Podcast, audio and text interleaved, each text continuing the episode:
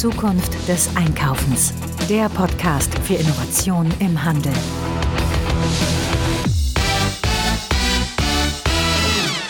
Ja, da ist schon wieder eine neue Folge unseres Retail Innovation Radios. Heute zum Thema Robotik im Handel.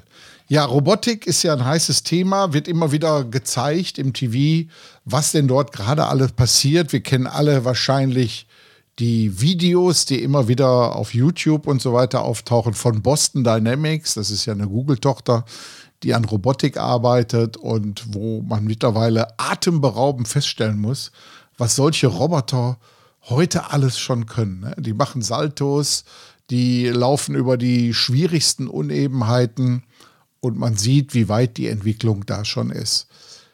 Ja, da stellt sich natürlich die Frage, ähm, Robotik, wann ist das endlich mal im Handel soweit? Ne? Und viele wissen noch gar nicht, wie viel Robotik eigentlich im Handel schon passiert und passiert ist vor allen Dingen. Es wurde viel damit rumexperimentiert, aber so richtig der ganz dicke Durchbruch, zumindest im Frontstore-Bereich, der ist ja noch gar nicht passiert.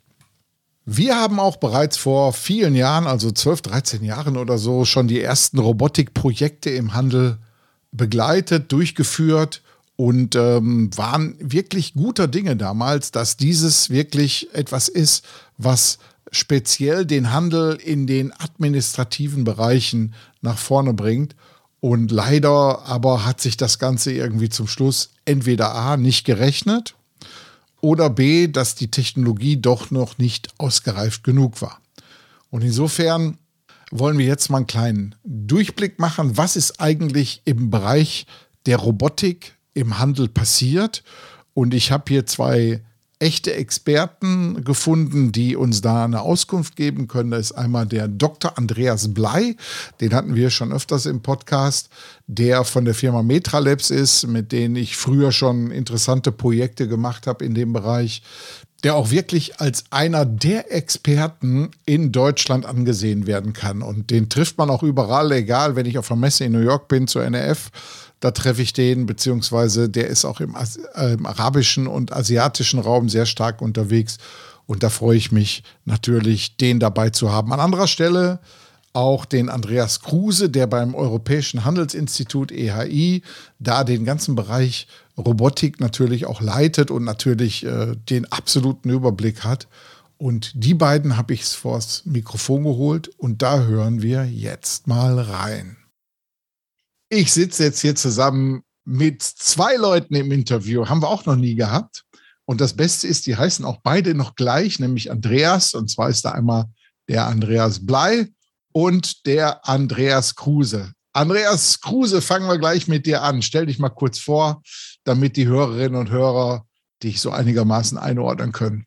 Also meine lieben Eltern haben da noch einen Johannes dran gehängt, sodass wir uns auch unterscheiden können, wir uns beiden. Wir sind ja nicht ein eindeutig miteinander verknüpft. Ja, ich bin jetzt seit neun Jahren auch schon wieder im ERI tätig und kümmere mich um das Thema Business Development für Logistik, Verpackung, Automatisierung, Robotik und so weiter und so fort. Und in diesem Zuge haben wir eine Robotics for Retail Initiative und darüber werde ich heute ganz gerne sprechen. Super. Ja, und Andreas Blei, unsere Hörerinnen und Hörer, die aufmerksam sind, die kenne ich ja schon aus älteren Podcast-Folgen. Aber leg noch mal los für die, die die verpasst haben. Ja, Andreas Blei, mein Name. Ich bin Mitgründer und Geschäftsführer von Metralabs. Wir bauen autonom mobile Roboter und bin da als Mitgründer natürlich von der ersten Stunde dabei und habe äh, viele Projekte mit Robotern im Handel mit begleitet. Ja, ähm, ich meine, Andreas, ähm, wir sind 2008, nee, 2007 oder 2008 sind wir schon zusammengekommen, haben das erste Robotikprojekt oder eins der ersten Robotikprojekte im Handel gemacht. Damals Roger und Ellie, die äh, Guides im Future Store, die den Kunden die Innovation erklärt haben. Ne? Das war schon eine coole Zeit damals. Da war die wirklich schon ähm, die Maskottchen eigentlich für diesen Future Store damit auch geboren, denn die wurden ja überall ähm, abgebildet. Ich stelle mal den Link dazu hier auch in den Shownotes, dann kann, kann man noch ein bisschen Retail-Archäologie äh, machen. Ne? Das stimmt, das stimmt. Ich, äh, Im Vorfeld des Podcasts habe ich auch nochmal äh, recherchiert. Das stimmt. Du hattest, wir hatten damals, ähm, entweder 2007 oder 2008 war es gewesen, wir hatten ja ein Projekt mit der äh, Tom Baumarkt GmbH zusammen, wo wir den weltweit ersten Shopping-Roboter äh, vorgestellt haben. Damals, den Thomas. Den Thomas, genau. Also Tom-Assistenzsystem, daher der mhm. Name. Und ähm, das war ja damals wirklich was absolut Neues. Ich kann mich erinnern, wir hatten den äh, in, in Erfurt das vorgestellt mit großem äh, Presse, Presseinteresse auch, äh, wo wir das, also man das, den Roboter dort dauerhaft installiert hatten. Und äh, mit, dem, mit dem Ziel im Prinzip Kunde, Kunden zum Produkt zu führen. Also ähm, das Ziel des Projektes war es damals, einen Roboter zu haben, der für die Fragen, die die Kunden häufig haben, wo ist ein Produkt und äh, was kostet das, im Prinzip diese beantworten kann und der Mitarbeiter im Baumarkt einfach mehr Zeit hat für die Beratung. Also ich glaube, jeder von uns, der schon mal im Baumarkt war, und das ist mir ja dann doch öfters, der ein Haus hat oder Wohnung, äh, was renovieren muss, äh, man geht nicht ganz so oft hin und kennt sich damit nicht so gut aus. Und da war eigentlich der Roboter ideal, zu sagen, hey, ich habe was am Eingang stehen, ich kann über das Display was eingeben und ähm, das Produkt suchen und der Roboter führt mich dann dorthin. Äh, und wenn ich eben Fragen habe, hat mir das damals schon so weit ausgedehnt. Da gab es vor Corona schon Videokonferenzen. Also ich konnte eine Videokonferenz zu den Mitarbeitern in der Information aufbauen und der mich dann zu dem Produkt zum Beispiel beraten konnte. Genau. Und da hatten wir eine Reihe, das waren drei Pilotstores, wo wir das äh, damals installiert hatten. Und äh, durch die Pressemitteilung, ich glaube, wurdest du auch darauf aufmerksam und hattest uns dann angesprochen, ob wir nicht für den Future Store in Tönesforst war es, glaube ich, ne? Genau, äh, richtig äh, zwei Systeme bauen können, die die Besucher zu den Innovationen führen können, die Innovationslotsen. Genau, genau, wir wollten ursprünglich auch Produktsuche unterstützen, aber der Betriebsrat hat uns dann Strich durch die Rechnung gemacht. Ne? Äh, die Roboter machen keine Arbeit, die unsere Mitarbeiterinnen und Mitarbeiter machen können. Ah, okay, ja, ja, ja genau. Also ja. La lange Historie gibt, äh, sieht man im Handel ähm, eine wirklich lange äh, Historie in dem Bereich. Äh, und jetzt frage ich mal, den Johannes, den Andreas Johannes. Ähm, aus deiner Sicht jetzt, warum, äh, wenn das vor 13 Jahren schon gemacht wurde, warum sieht man nicht an jeder Ecke im Handel jetzt Roboter rumlaufen? Also normalerweise sollte man das sagen, wenn so früh schon die Entwicklung da war und auch ausgereift war, äh, sollte jetzt mittlerweile State of the Art sein. Warum nicht? Ja, warum gibt es auch heute noch kein RFID? Flächendeckend, gute Frage, weil halt einfach die Systeme so komplex sind und die Anforderungen so hoch sind und nicht nur die Arbeitsschutz oder anderweitigen Bestimmungen seitens des Betriebsrates da greifen, sondern weil es auch einfach nicht so, also das Level, auf das man kommen muss mit der Technologie, ist verdammt hoch, wenn man von wirklicher Robotik spricht. Also sprich, wenn Systeme autonom sein sollen, sich autonom verhalten, navigieren äh, oder auch bestimmte Verrichtungen machen sollen. Und ähm, da hat es einfach noch Zeit gebraucht, äh, Jahre gebraucht, bis diese Komponenten der Sensorik, der, der Fortbewegung, der Wahrnehmung, der Verrichtung äh, das, und, und auch diese entsprechende Rechen, Rechenpower, die ich dafür brauche, um das überhaupt lokal unabhängig äh, vom, im Stand, am Standort zu machen, das war meiner Meinung nach noch nicht gegeben, äh, sondern da brauchte es noch eine ganze Zeit lang, bis wir entsprechende auch äh, Netzwerk-Coverage in, in, in, den Märkten haben, äh, um überhaupt das über die Bandbreite auszuspielen und dann im nächsten Schritt auch die entsprechenden Use Cases so aufzusetzen. Jetzt kommt es ja. Ja, also jetzt kommt es mit Zeitverzug, kommt Tori RFID in großen Schritten, äh, während da seinerzeit sicherlich auch dafür die Grundlagen für ge gelegt worden sind. Aber wenn wir gleich über noch etwas weitergehende Anwendungen sprechen, die will ich jetzt noch nicht gar nicht direkt erwähnen, äh, dann wird man schon merken, warum es, warum es das noch braucht. In, äh, aber du, du hast ja da auch den Überblick durch deinen äh, Logistikhintergrund. Alles mhm. das, was so im Backstore, sage ich jetzt mal, abläuft, ne? alles im Lager, da ist ja mittlerweile Robotik schon gar nicht mehr wegzudenken, oder? Im, im, also sagen wir so, im Backstore haben wir noch nicht so viel Robotik, aber äh, und im Frontstore auch nicht, aber natürlich im Lager auf jeden Fall. Da, also da guckt man sich natürlich nach Möglichkeit, die einfacheren und äh, schneller zu automatisierenden und zu robotisierenden Prozesse an, wie ähm, die natürlich dann Volumen generieren. Also ob es nun sei, eine Mischpalette zu bauen, ja, mit einem Roboter, der einem, Knick, einem, einem Knickroboter, dem es gelenkt, eine ganze Palette so zu beladen, dass sie kein anderer Mitarbeiter mehr manuell äh, äh, korrekt schichten muss, äh, schlichten muss und diese dann auch so ähm, auf, auf der Lagerfläche zu bewegen, dann, dann sind das bestimmt schon Anforderungen, die vor Jahren noch nicht äh, umsetzbar gewesen wären. Ja, wir springen ja, wenn man das mal vergleichen würde, mit der Automobilindustrie, wo wir eine äh, Stücklistenauflösung haben und eine äh, Fließbandproduktion, wo ein Roboter genau das Gleiche macht, ob mit der braunen Tür und mit der grünen oder mit der blauen oder was auch immer. Immer wird diese Tür montiert oder die, die, die Windschutzscheibe oder was auch immer bewegen wir uns in dem Thema Robotik, dass der Roboter in dem einen Blick, Augenblick dies und im anderen Augenblick das machen können muss. Mhm. Und da sind wir noch ein Stück weit von entfernt gewesen. Und man hat sich in einigen Fachdisziplinen sicherlich extrem weiterentwickelt, sei es die Bewegung auf der Fläche, wenn man sieht, was Robotik heutzutage kann. Robotik kann Saltos schlagen, Robotik kann balancieren, Robotik äh, kann orientieren. Dann kann Robotik den Griff in die Kiste nach dem einzelnen Item. Robotik kann Assembling, also Dinge zusammenbauen. Äh, und Robotik kann auch Routenzüge steuern beispielsweise. Also und, und darüber hinaus. Ne? Also das sind extrem komplexe, unterschiedliche Anwendungen, die wir vor uns sehen, die aber jetzt langsam wirklich, äh, wenn, wenn man vom, wir reden zwar noch nicht vom menschenleeren Lager, aber wenn man sich äh, Amazon-Lager anguckt, dann ist das auch nicht mehr weit davon entfernt. Ja. Äh, da müssen wir mal gucken. Wir haben, wir müssen ja auch mal die Begriffsbestimmung von dem, was wir hier genau reden, noch mal kurz noch mal schärfen. Ähm, Robotik ist für uns das, wo etwas Physisches passiert. Es gibt ja genau. auch Robotik, wo etwas nicht physisches passiert. Wir benutzen immer alle liebend gerne Google Maps. Ist ja auch eine Art von Robotik, eine künstliche Intelligenz dahinter steckt oder irgendwelche Autodispo-Systeme, die genau. diese Predictive Analysis machen und die Bestellvorschläge oder mittlerweile sind das schon keine Vorschläge mehr, denn die arbeiten ja wirklich schon vollkommen autonom. Ja. Aber wir konzentrieren uns, du hast gerade dieses Beispiel hier, Roboter machen äh, äh, Handstände und Überschläge, wie in Boston Dynamics ja immer gezeigt wird. Ne? Genau. Ähm, darauf konzentrieren wir uns hier mit der Betrachtung. Aber da ist jetzt auch, genau.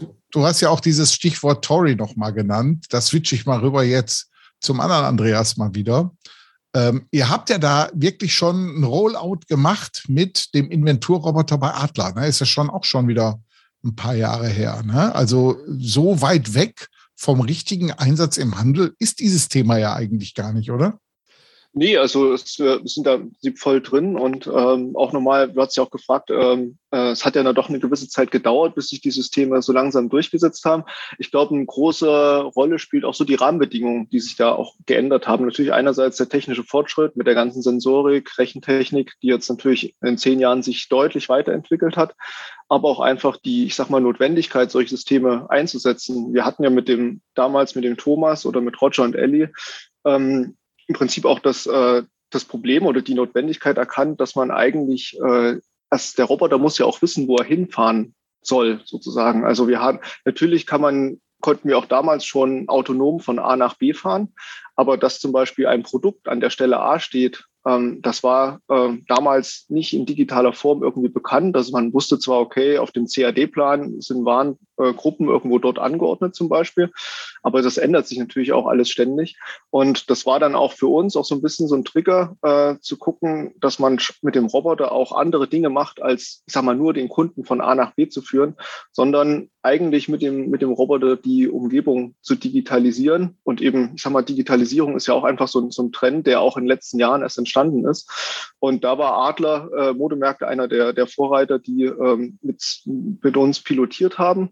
Und dann nach einer längeren Pilotphase, wo sich ihnen gezeigt hat, okay, das System funktioniert und es ist auch wirtschaftlich, dann in 2019, glaube ich, genau war es, in den Rollout gegangen sind, wo wir die ersten, ersten 40 äh, Adler-Modemärkte mit dem äh, Inventur-Roboter Tori ausgestattet haben.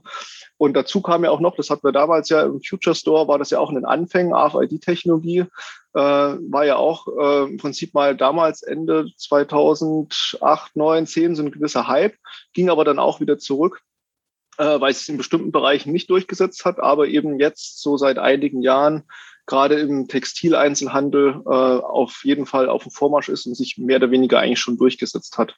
Genau. Absolut. Wenn wir uns mal anschauen, so, wir haben jetzt über Adler gesprochen. Ähm, ich mache jetzt mal wieder, ich switch mal wieder rüber zum Andreas Johannes. Ähm, wo siehst du denn noch aktuell jetzt Einsatzfelder, wo bei euch beim EAI, da kommt ja ganz, ganz viel an Wissen auch zusammen in dem Bereich und du bist ja auch da in dem Forschungsbereich der Robotik drin mit dem Knowledge for Retail und so weiter. Äh, kann ich auch übrigens hier in den Shownotes mal äh, verknüpfen, diese ganze Aktion, die da läuft, äh, gefördert auch vom Bundeswirtschaftsministerium. Ne? Ja. Und äh, wo, wo hm. sind da jetzt so die Aktionsfelder, wo hm. Robotik aktuell unterwegs ist? Also kurze Vorbemerkung vorweg. Die Initiative Robotics for Retail hat das Ziel, Anforderungen seitens der Händler gegenüber Robotikanbietern und Dienstleistern, sei es Hardware, Software, Integratoren, Berater, homogen zu gestalten und äh, äh, so zu transportieren, dass nicht jeder mit seiner eigenen Insellösung rüberkommt und der Händler gar nicht mehr weiß, wie kriege ich das überhaupt zusammen, weil man hat durchaus, denke ich mal, perspektivisch die Situation, dass verschiedene Robotiksysteme in einem Laden oder einem Lager äh, aktiv werden können. So, das ist das eine vorweg.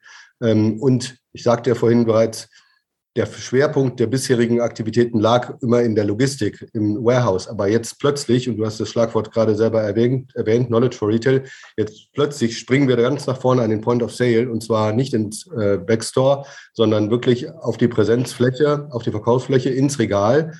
Und wie Andreas gerade schon sagte, richtig, das Stück Hefe soll jetzt seine dreidimensionalen Koordinaten bekommen. Das ist, liegt in Regalreihe so und so, Regalfach so und so und Ebene so und so.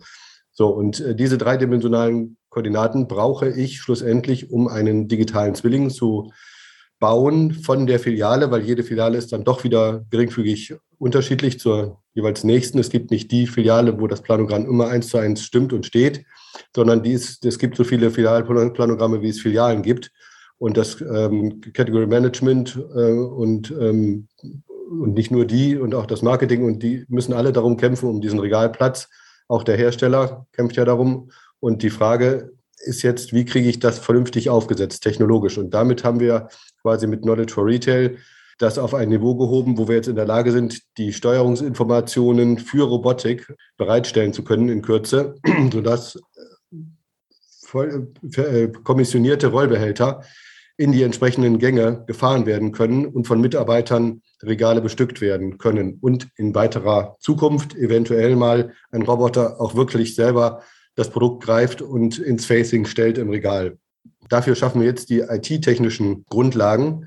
So ein Roboterarm, der kann vielleicht schnell, schnell mal 10 Kilo heben, vielleicht auch nicht mehr, aber wenn er das kann, dann kann er auch ein Tray Milch da reinschieben äh, oder andere Produkte rein, rein, rein tun, die wir entsprechend biegen oder, oder auch entnehmen. Und mit Hilfe dieser Plattform, die wir auch Ende des Jahres überführen werden, sehr wahrscheinlich in eine äh, Gesellschaft, ähm, die äh, das dann als Open Source äh, Lösung allen Händlern anbietet, soll dazu dienen, dass diese Prozesse zukünftig umsetzbar, technisch umsetzbar sind. Ja? Das ist ja hochinteressant. Also da ist praktisch eine Integrationsplattform, ja. die als Open Source dann zur Verfügung steht, an die man sich dann anflanschen kann. Korrekt, genau. Finde find ich hochinteressant. Also äh, ich sage, ich tippe mal jetzt, jetzt gehe ich mal wieder zum anderen Andreas. Ihr habt euch da natürlich sicherlich auch mit eingebracht äh, bei der Gestaltung dieser ganzen Plattform, oder? Genau, wir sind äh, also in dem äh, Projekt wir als assoziierter äh, Partner mit dabei mittlerweile und ähm, ja, schauen einfach, inwieweit wir momentan mit den Anwendungen, die wir haben, äh, uns dort andocken können und letztendlich die, die Schnittstellen mit verwenden können. Weil klar ist es, äh, es wird immer zukünftig spezialisierte Roboter irgendwo geben. Das heißt, es werden auch unterschiedliche Anbieter ähm, unterschiedliche Lösungen anbieten. Und äh, zum Schluss äh, ist es sicherlich sinnvoll, wenn die, ich sag mal, homogen und gut zusammenarbeiten können. Und dafür ist so eine Plattform natürlich ganz entscheidend. Der Treiber und der Auslöser war unter anderem die Bestandsaufnahme, dass wir ja 50 Prozent der Logistikkosten haben, die im, im, im Store-Bereich anfallen und dass wir da bis dato eigentlich kaum Automatisierung haben und dass wir auch kaum Visibilität auf Bestände haben an der Stelle. Und dass es uns damit gelingen kann, genau diesen, diesen Brückenschlag zu tätigen, äh, hin in die, äh, in die Zukunft äh, der Digitalisierung am Regal. Und da ist DM ganz weit führend mit dabei und entwickelt das als, als Handelspartner mit. Und auch Rewe hat sich dem schon quasi angeschlossen und äh, wird auch so diese in die gleiche Richtung gehen werden mit uns. Ja, da sieht man mal wieder, ähm, du hast ja gerade zwei Unternehmen genannt, die wirklich auch immer im Bereich Innovation mit vorne dabei sind. Ne? Also Man sieht, ähm, man muss immer am Puls der Zeit bleiben als Unternehmen, um irgendwo diese Synergien dann später auch heben zu können. Äh, und Stichwort später, wir reden ja über einen großen Fachkräftemangel gerade hier äh, in Deutschland auf uns zukommen. Wir sehen das im Bereich der Pflege, im Bereich der Logistik, hier Lkw-Fahrer zu bekommen. Ja. Und ich glaube, man ist heutzutage ein kleiner König, fast wie ein Sechser im Lotto, wenn man mal schafft, einen Handwerker nach sich zu Hause zu bekommen. Und das gleiche Problem äh, werden wir im Handel natürlich auch haben. Wird vielleicht Robotik schneller kommen, als wir es uns glauben, weil der Fachkräftemangel uns eigentlich dazu zwingt, diese Technologie weiter zu forcieren und noch schneller an den Start zu bringen? Also den Eindruck könnte man haben und das würde ich auch nicht abstreiten, die These, äh, da ist was dran. Ich denke, wir haben gesehen, wie in den beiden letzten Corona-Jahren äh, der Druck sehr hoch war, weiter Lösungen zu implementieren. Also alle unsere Partner, die mit uns diese Lösungen machen, die hatten volle Auftragsbücher und haben gut zu tun, wenn es darum geht, solche Lösungen jetzt beim, beim Handel, beim Endkunden äh, beim Handel an der Schnittstelle zum Endkunden zu implementieren, weil schlussendlich ähm, ist, ist, was das Thema Ergonomie betrifft und das Thema Arbeitskräfte und Fachkräftemangel, lässt sich das kurzfristig nicht anderweitig ähm, ähm, erschlagen, sondern das kann man nur, indem man anderweitige Ressourcen aufbaut und genau das sind unsere Roboter an der Stelle. Mhm. Ja, das kann ich von unseren Anwendungen auch unterschreiben im Prinzip. Mit den Händlern, mit denen wir zu tun haben, die haben schon wirklich ähm, viel zu tun, im Prinzip die, die Stammmannschaft zu besetzen und sind auch wirklich äh, sehr froh über im Prinzip sich wiederholende Arbeit, die ein Roboter sehr schön erledigen kann. Also ähm, zum Beispiel bei, bei Decathlon ist schon das Ziel, ähm, mit dem Roboter mehr Zeit dem Mitarbeiter zu geben, um die Kunden zu beraten.